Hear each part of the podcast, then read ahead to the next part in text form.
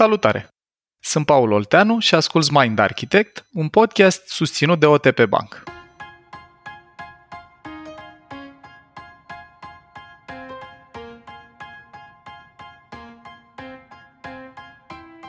Femeile sunt feminine și bărbații sunt masculini. Sună simplu, nu-i așa? Doar că lucrurile nu stau chiar așa, iar femeile pot fi și masculine și bărbații pot fi și feminini. Și ei pot arăta emoție, iar ele pot fi și logice sau argumentative.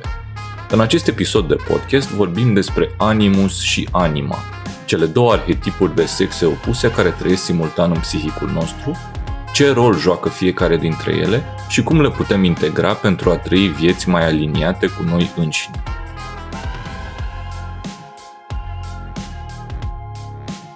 Paul, suntem într-o perioadă în care subiectul ăsta al identității de gen, al energiei feminine și energiei masculine din fiecare dintre noi, să-i spunem, e unul foarte prezent.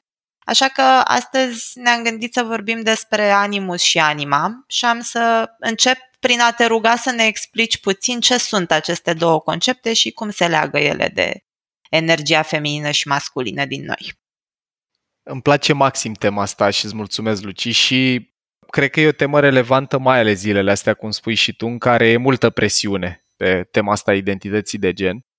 Dragilor, o notă de subsol înainte de a începe să povestim concret despre asta. Noi o să vă povestim despre două arhetipuri din inconștientul colectiv pe care le-a propus Carl Jung și nota de subsol pe care o fac aici e că Jung e un om foarte, cum să spun, imaginativ și complicat sau complex în gândire, mai mult complex decât complicat. Sunt oameni care petrec toată viața profesională studiindu-l și tot nu reușesc să înțeleagă tot universul lui Jung. Motiv pentru care, dacă sunteți uh, psihologi, psihoterapeuți jungieni, vă cerem uh, îngăduință cu explicația asta. Noi ne împrumutăm de niște concepte de la el ca să facem clară discuția despre energie masculină-feminină, dar este doar un prim pas în a înțelege tot universul psihologiei analitice, respectiv universul din capul lui Jung. Cu nota asta de subsol uh, pe masă, povestim așa. Deci Jung a avut uh, perspectiva cum că viața noastră psihologică se dezvoltă în felul următor, din coliziuni între eu nostru sau mintea noastră conștientă și realitate. Când coliziunile astea sunt uh, moderate apare creștere psihologică. Sunt un copil care trăiesc experiențe provocatoare, dar dacă sunt într-o doză moderată de provocare, învăț lucruri din ele, atât la nivel rațional călăreț, cât și la nivel emoțional elefant și psihologic mă dezvolt, mă transform, mi se dezvoltă personalitatea, mi se dezvoltă eu. Pe lângă creșterea asta psihologică, Jung a adus o perspectivă foarte interesantă în psihologie care cumva a și dus la ruperea relației dintre el și Freud, că el cel puțin o vreme urma să fie urmașul lui Freud. Freud urma să-i paseze imperiu, dacă vreți, și ce a produs ruptura a fost momentul în care Jung a propus existența arhetipurilor din inconștientul colectiv. Deci, pe lângă inconștientul personal, care e populat cu propriile experiențe de viață pe care oricare dintre noi le avem stocate în memoria aia implicită a elefantului, Jung a propus că noi mai avem comun toți oamenii și un inconștient colectiv, care e înțelepciunea speciei, dacă vreți, la fel cum în genele noastre stă istoricul speciei noastre, genetic vorbind, psihologic vorbind, Jung spunea că avem un corespondent, pe care el l-a numit collective unconscious, inconștient colectiv. Iar inconștientul ăsta colectiv era populat în viziunea lui cu diferite arhetipuri unele dintre ele fiind cele numite de tine, Luci. Animus respectiv anima. O să vă dau două, trei exemple de arhetipuri din inconștientul colectiv și la ce se referă ele. Jung zicea așa că, practic, noi avem niște matrițe, niște template-uri, niște forme brute pentru diferite tipuri de energie. De pildă, inocentul e unul dintre arhetipuri care este prezent foarte mult în filme, dacă ați observat, Inocentul, de pildă, în Lord of the Rings este Sam, prietenul lui Frodo, cu care merge în călătorie, care e un suflet pur, curat, bine intenționat, care mereu vrea să ajute. Înțeleptul, The Wise Old Man sau The Wise Old Woman, Gandalf, Obi-Wan Kenobi, Dumbledore, Yoda, Astea sunt figuri, sau la noi în literatura sau în poveștile noastre, Sfânta Vineri, Sfânta Duminică, figurile astea înțelepte, care sunt prezente în toate culturile, în mintea tuturor oamenilor. Deci Jung în esență propunea că noi avem o înțelegere inconștientă despre rolul ăsta al înțeleptului sau despre rolul eroului. Cum sunt personajele principale din filme care sunt, întrupează arhetipul eroului, the hero. Mai avem o înțelegere universală despre arhetipul răufăcătorului, the outlaw sau the villain, care sunt în general personajele negative din filme. Are sens până aici? Are, are. Bun. E, două arhetipuri care au un loc aparte în psihologia jungiană și pe care ne concentrăm noi în conversația curentă sunt energia masculină din psihicul feminin, deci din capul tuturor femeilor, pe care Jung a numit-o animus, energia masculină, și respectiv energia feminină, prezentă în inconștientul colectiv al bărbaților, pe care a numit-o anima. Și acum, Animus și anima sunt două tipuri de energie care definesc sau care întrupează definiția noastră despre masculinitate, respectiv feminitate. Și ele se formează, dragilor, cel mai frecvent în copilăria timpurie și să mai șlefuiesc pe parcursul vieții, dar luăm acum un exemplu concret. Uite, eu când eram uh, micuț, pe lângă interacțiune cu mama, cu Bona și cu bunica, care au fost persoanele de sex opus prezente în viața mea în copilărie timpurie, am petrecut o perioadă foarte uh, lungă de timp uitându-mă la desene animate Disney. Tata a pornit un canal TV după 90, un canal TV local în Ploiești și, din fericire, odată cu asta avea și acces la casete video cu desene animate Disney. Frumoasa și Bestia, Micuța Sirenă, Albă ca zăpada și altele. Eu uitându-mă ore pe repeat la desenele astea animate de ajunsesem să le știu pe din afară, acolo, mintea mea a învățat inconștient. Cum învăța elefantul? Prin, repetiție, Prin repetiție și asociere. asociere. Bună treabă, dragilor! Excelent! Corul, corul Mind Architect.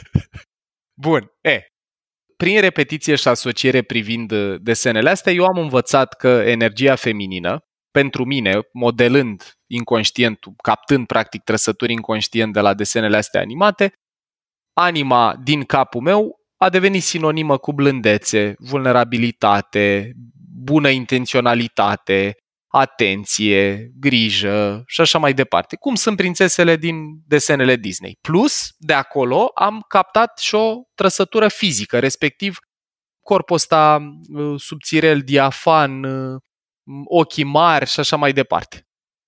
Asta s-a întâmplat fără ca eu să-mi propun să învăț ceva despre feminitate, despre energie feminină, s-a întâmplat pur și simplu, cum ați descris și voi prin repetiție și asociere, în relație cu genul ăsta de expunere. E, surpriză! Ce se întâmplă ulterior definirii acestor tipuri de energie e că eu, când am început să devin interesat de fete, mai așa până gimnaziu liceu, când au început să devină relevante pentru mine, nu mai vreau să fiu Spider-Man, Batman sau alte lucruri și am început să devin preocupat cât de cât și de fete. Am început să observ, mult mai târziu am văzut tiparul conștient, dar el s-a manifestat încă de atunci, că mă atrăgeau exact persoane care aveau energia asta. De la un fizic din registrul ăsta diafan, sensibil, blând, regal într-un fel, prințese, cum erau în filmele Disney, până la trăsăturile de personalitate mă impresionau fete care aveau grijă sau blândețe față de animale, cum avea, nu știu, cenușăreasa, sau fete care, de pildă, aveau uh, vulnerabilitate puternică, care erau sensibile, care apreciau, nu știu, poezie sau flori sau animale și care aveau, în general, o energie blândă care, în capul meu, devenise sinonimă cu anima, cu definiția asta despre arhetipul feminin. Și fără să îmi propun, de asta mă simțeam atras. Exact asta era ce căutam în exterior. Și aici ajungem la o altă idee importantă, și anume că odată ce arhetipurile astea au fost dezvoltate, anima în psihicul masculin, animus în psihicul feminin, noi în viața adultă avem înclinație inconștientă, elefant, să căutăm genul ăsta de energie la cei din jurul nostru și cum observăm pe cineva de sex opus care are genul ăsta de energie, proiectăm arhetipul peste persoana asta. Adică îndrăgosteala mea intensă la prima vedere de diferite femei, n-avea legătură cu trăsăturile lor concret, pentru că nu le cunoșteam, n-aveam de unde să știu care le sunt lor trăsăturile. Dar din cum vorbeau, din cum arătau, din cum interacționau, elefantul meu o vedea pe anima, vedea template-ul, vedea matrița pe care o învățasem în copilărie timpurie, o suprapunea peste persoanele astea și căuta uniunea cu arhetipul, cu anima proiectată peste ele. Și de aici apărea și intensitatea pe care mulți dintre noi o putem simți când ne îndrăgostim la prima vedere, când avem genul ăsta de atracție foarte, foarte intens. Practic, noi nu căutăm trăsăturile omului eluia sau pe omul din fața noastră, noi căutăm o identitate brută, o matriță, un template pe care îl avem în minte din primii ani de viață, format în felul pe care l-am descris anterior. Aul, acum ascultându-te pe tine, mi-amintesc și eu în copilărie de tatăl meu care era foarte blând, protectiv cu mine. Era o persoană calmă, amuzantă, făcea glumițe. Și mă gândesc să te întreb, mai bine zis, nu știu, poate să-mi confirmi, dacă cumva în inconștientul meu alegerea lui Dorin, cum zici tu, prin atractivitate, a dus să am parte în viața adultă și în căsnicia de mea animusul, de animusul pe care, pe care inconștient, inconștient exact. l-am... Da? Exact. Și e foarte interesant, pentru mulți dintre noi, dacă observăm persoanele care ne atrag și cu care căutăm uniune fizică, emoțională, dragilor, sunt șanse foarte, foarte mari că dacă reușiți să vă dați seama când și cum vi s-a format definiția asta din inconștientul personal sau respectiv colectiv despre feminitate, masculinitate, că fix pe aia o căutăm. În cazul tău, dacă tata era un om blând, protectiv, grijuliu, care te făcea să râzi, care îți făcea ziua mai frumoasă, a devenit sinonim cu animus, cu energie masculină așa cum o percepi tu, iar în momentul în care ai început să cauți un partener de relație, de viață, ai căutat pe cineva care s-a potrivit cu matrița. Foarte interesant. Tău. Așa să zic și că e, e, e reciproc și ascultându-vă pe amândoi acum, da, într-adevăr, deci dacă Dana căuta acest arhetip, Paul, și eu m-am uitat la filme și pe lângă lista de desene animate care ai zis-o tu, mi-a plăcut foarte mult Bambi. Eu. Și acum, da, deci așa, personajul diafan și uh-huh. înclinat spre artistic și cu protecție către animale. Cred că tiparul ăsta m-a făcut și pe mine să îmi aleg consoarta, tot așa, uh-huh. inconștient. Mai ales că în familie aveam predominant pe mama o figură plină de blândețe. Iată. Cu un anima foarte puternic. Deci, odată ce ele se formează, dragilor, modelele, arhetipurile, noi inconștient le căutăm în toți oamenii de care ne simțim atrași. Și acum e și un aspect foarte interesant, că în momentul în care te simți atras de cineva, uite, mie mi s-a întâmplat, e și o poveste amuzantă într-un fel, să văd pe cineva, să n-aud vocea persoanei respective, să nu interacționez deloc cu persoana respectivă, strict fizic, mintea mea, elefantul, a putut proiecta definiția mea despre feminitate, energia feminină stocată în anima din capul meu peste persoana respectivă. Și în momentul în care am avut prima interacțiune, s-a dizolvat proiecția, pentru că de la voce, care nu-mi suna deloc feminină, până la energie și atitudine, nu se mai pupa cu definiția despre feminitate pe care elefantul meu o căuta inconștient. Moment în care ce credeți că se întâmplă? Dispare atractivitatea. Instant. Sunt șanse că mulți dintre noi cei care participăm la conversație, cât și cei care ne ascultă, au trăit asta măcar o dată. Să-ți placă cineva foarte mult până când îl cunoști mai bine sau până când interacționezi un pic mai mult, moment în care dacă interacțiunea, în loc să confirme, infirmă presupunerile, proiecțiile pe care le-am făcut, dispare atracția. De ce dispare? Pentru că psihicul nostru caută anumite trăsături cu care vrea uniune, cele din modelul timpuriu, cele familiare elefantului nostru și când sunt invalidate sau infirmate, dispare atracția. Paul, eu mai am o întrebare. Ascultându-vă exemplele, atracția asta față de energia feminină sau energia masculină din partener este similară sau de fapt energia respectivă e similară cu energia din animusul respectiv, anima din interiorul nostru, cu energia noastră masculină și feminină? Exact. Deci, noi în momentul în care învățăm modelele, învățarea are loc în doi pași. După cum puteți asculta, dragilor, și în uh, Brain Food-ul din mindarchitect.ro despre integrare, dezvoltarea psihologică și din perspectiva lui Jung presupunea două momente. Diferențiere, deci eu ca bărbat, ca băiețel în prima perioadă a vieții mele, trebuie să devin confortabil și să integrez energia masculină, să învăț trăsături precum uh, siguranță, decizie, curaj, orientare către obiective, proactivitate. Sunt în seturi întregi de trăsături, dacă vreți să căutați, dragilor, pe net, care definesc arhetipul masculin respectiv feminin și bărbații în prima perioadă a vieții trebuie să, în primul rând trebuie să integreze, să devină confortabil cu energia masculină, să-și o asume și să o maturizeze. Ulterior, încep să caute în primă fază în exterior modelul feminin, anima. Dar în relație cu matrița aia învățată timpuriu, de la mama, de la bunica, de la, nu știu, bonă, dacă aveam o bonă care a fost foarte prezentă în viața noastră, de la desene animate, de la personajele din cărți, de ce nu, că și de acolo poți să-ți formezi asta. Și, ulterior, pe măsură ce interacționăm cu persoane care ne atrag, tocmai pentru că noi căutăm în lumea exterioară ceva ce încă nu face parte din viața noastră psihică. Aici e partea interesantă. Jung spunea așa că în momentul în care eu ca bărbat încep să integrez în propria mea viață psihică, în propriul meu eu, trăsături cum ar fi blândețe, vulnerabilitate, compasiune, delicatețe, atenție și așa mai departe, practic, eu meu se rotunjește, devine mai inclusiv iar intensitatea atracției, tăria cu care simt nevoia să mă unesc cu femeia de lângă mine care întrupa arhetipul ăsta, scade, dar nu pentru că ea nu mai are trăsăturile alea, ci pentru că ele acum au devenit parte și din mine și le caut cu mai puțină intensitate în exterior.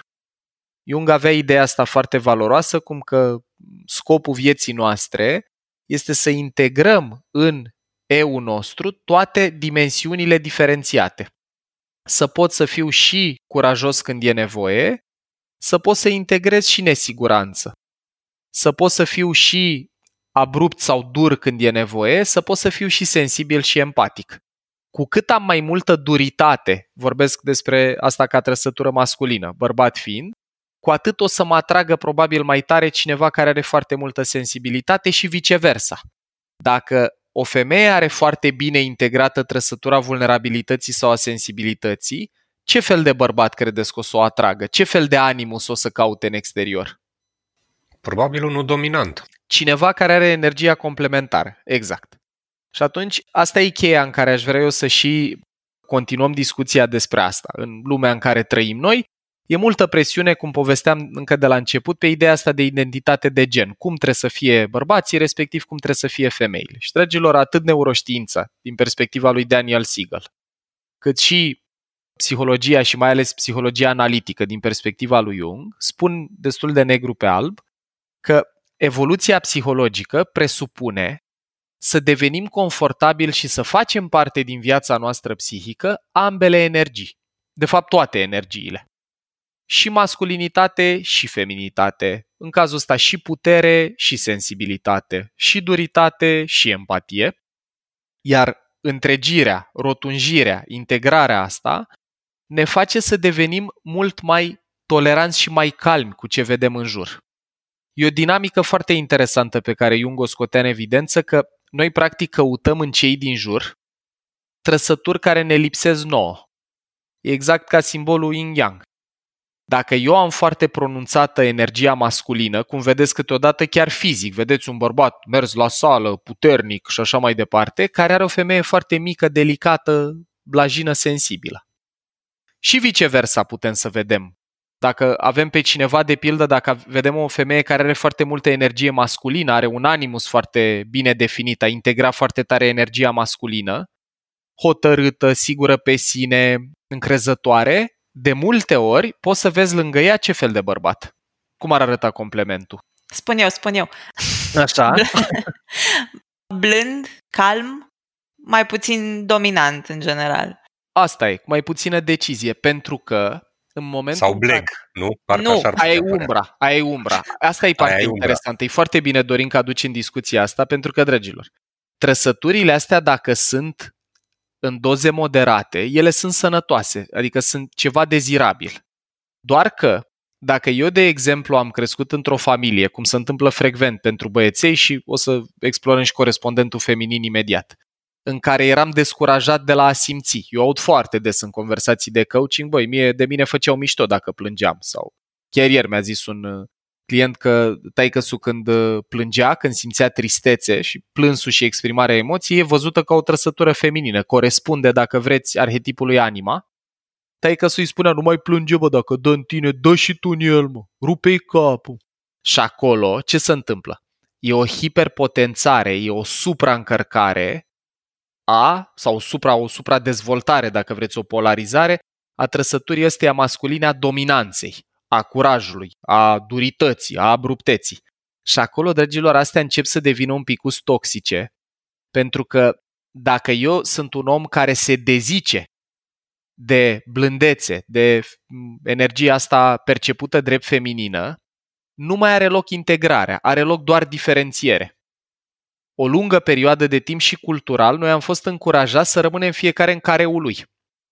Adică bărbații nu vorbesc despre sentimente, nu-și exprimă emoțiile, nu sunt sensibili, nu plâng și așa mai departe. Dacă îți plăcea poezia sau scriei poezie sau aveai inclinații artistice, ce bă, ești fetiță? Hai bă, joacă fotbal cu noi. Ori chestia asta e profund eronată, dragilor. Noi în viața noastră psihologică avem nevoie de ambele tipuri de energie în egală măsură bărbații trebuie să integreze energie feminină și femeile trebuie să integreze energie masculină, doar că pașii pe care noi vrem să-i scoatem în evidență și să-i subliniem spre finalul conversației ăsteia, este că pasul firesc prima dată e diferențiere, acceptarea propriei naturi, împrietenirea cu trăsăturile specifice genului tău, Respectiv, după aia, pe măsură ce se dezvoltă cortexul prefrontal și începem să devenim capabili de mai mult discernământ și mai multă nuanțare, dacă vreți, psihologică, pasul următor este să integrăm din trăsăturile arhetipului opus. Respectiv, eu să învăț să cultiv la mine blândețe, empatie, atenție, exprimare verbală, care iar e de pildă văzută drept o trăsătură feminină, și în felul ăsta îmi întregez viața psihologică, mă maturizez psihologic și și scap de sub imperiu atracției ele iraționale. Ați auzit de multe ori poate oameni spunând, bă, e ceva la omul ăsta, nu-mi dau seama ce e, dar pur și simplu nu pot să mă opresc din a mă gândi la el.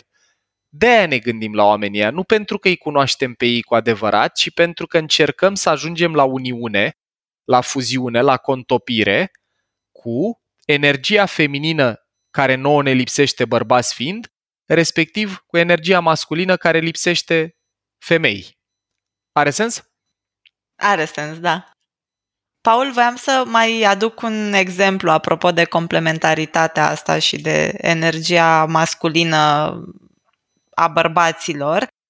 Eu, în general, am o plăcere pentru a dezbate lucruri. Uneori o fac pur și simplu de dragul dezbaterii cu partenerul meu din momentul ăsta, asta nu e niciodată un subiect de discuție. Mi s-a întâmplat însă de două ori în relații anterioare cu doi bărbați cu energie masculină mult mai pronunțată să mi se reproșeze că dezbat prea mult, că argumentez prea mult. Și voiam mm, să te întreb dacă, dacă asta e o manifestare a animusului pentru mine și în ce fel se ciocnește chestia asta cu un bărbat păi, care are energie masculină puternică. Mm, ce se întâmplă în situația asta e că partenerii de care vorbești cel mai probabil au perceput la tine trăsătura asta drept o trăsătură masculină, adică ceva ce în viața lor psihologică e anexată animusului, exact cum spui. Capacitatea de a te lupta pentru argumentele tale, energia asta tonică, solară, eu nu cedez, am ceva de zis, stai să-ți dau și eu perspectiva mea versus, cum vedem mai ales în filmele de epocă, energia feminină care zâmbește politicos, poate face o aluzie dacă nu e de acord cu ceva, dar nu te confruntă frontal. Și ce s-a întâmplat acolo? În momentul în care tu ai manifestat energia asta asociată masculin, cel puțin de ei, la ei, a dispărut din atracție în momentul respectiv, pentru că au văzut în tine ceva ce era foarte prezent și în ei. V-ați lupta practic pentru același teritoriu mental. Uh-huh. Moment în care a apărut uh, opoziția din partea lor. Băi, stai puțin, că ești cam prea... Ce e cu atâta părere? Ce e cu atâta luptă aici? Iar lucrurile astea, dragilor, se întâmplă inconștient. Pot să construiesc și eu pe exemplu tău, Luci, că și mie mi s-a întâmplat câteodată, eu sunt foarte obișnuit cu rolul ăsta, deci definiția mea despre animus, despre energie masculină, e că bărbatul face. Să mișcă, organizează, merge, luptă, vânează și așa mai departe. Astea sunt chestii care corespund arhetipului în inconștient colectiv. E o trăsătură văzută drept general valabilă. E, în momentul în care repede interacționez chiar și cu prietene, cu femei, care sunt, nu știu, iubitele unor prieteni. Simt cum mă irită dacă e prea multă energie de felul ăsta și nu e temperată, pentru că se ciocnește cu aia care e deja în abundență în mine. Noi căutăm complementaritate în contextul ăsta și dacă e prea mult dintr-un singur tip de energie, ne imaginăm două sfere de lumină care să luptă pentru același teritoriu psihologic. Și acolo, în loc să conviețuiască bine, yin-yang, încep să se lupte pentru același teritoriu. Soluția este pentru oamenii pe care ni-ai descris, Luci, partenerii respectivi, să integreze un pic de energie feminină, poate empatie, poate a învăța, băi, e ok să tac doar ca să aud punctul de vedere al lui Lal, nu trebuie să domin eu discuția. Și în momentul respectiv, nu o să-i mai deranjeze genul ăsta de energie. La fel cum, de pildă, eu ce am observat e că în momentul în care eu am devenit mai confortabil cu neputința din propria mea persoană, cu vulnerabilitatea, au început să mă atragă mult mai puțin ca intensitate, ca înflăcărare, ca tensiune, persoanele profund neajutorate, pentru că m-am împrietenit cu neajutorarea din mine. Îmi aduc aminte chestia asta mă particular când eram copil, m-am uitat la Sex and the City, la serialul ăsta și acolo, care vi se pare că e arhetipul feminin ca la carte, așa, cu grijă pentru casă, cu blândețe, mereu zâmbitoare, neconfruntațională, stereotipul ăsta. Care dintre fete? Harmonizerul dintre ele. Uh-huh. Adică că era Charlotte. Charlotte. Exact. Da.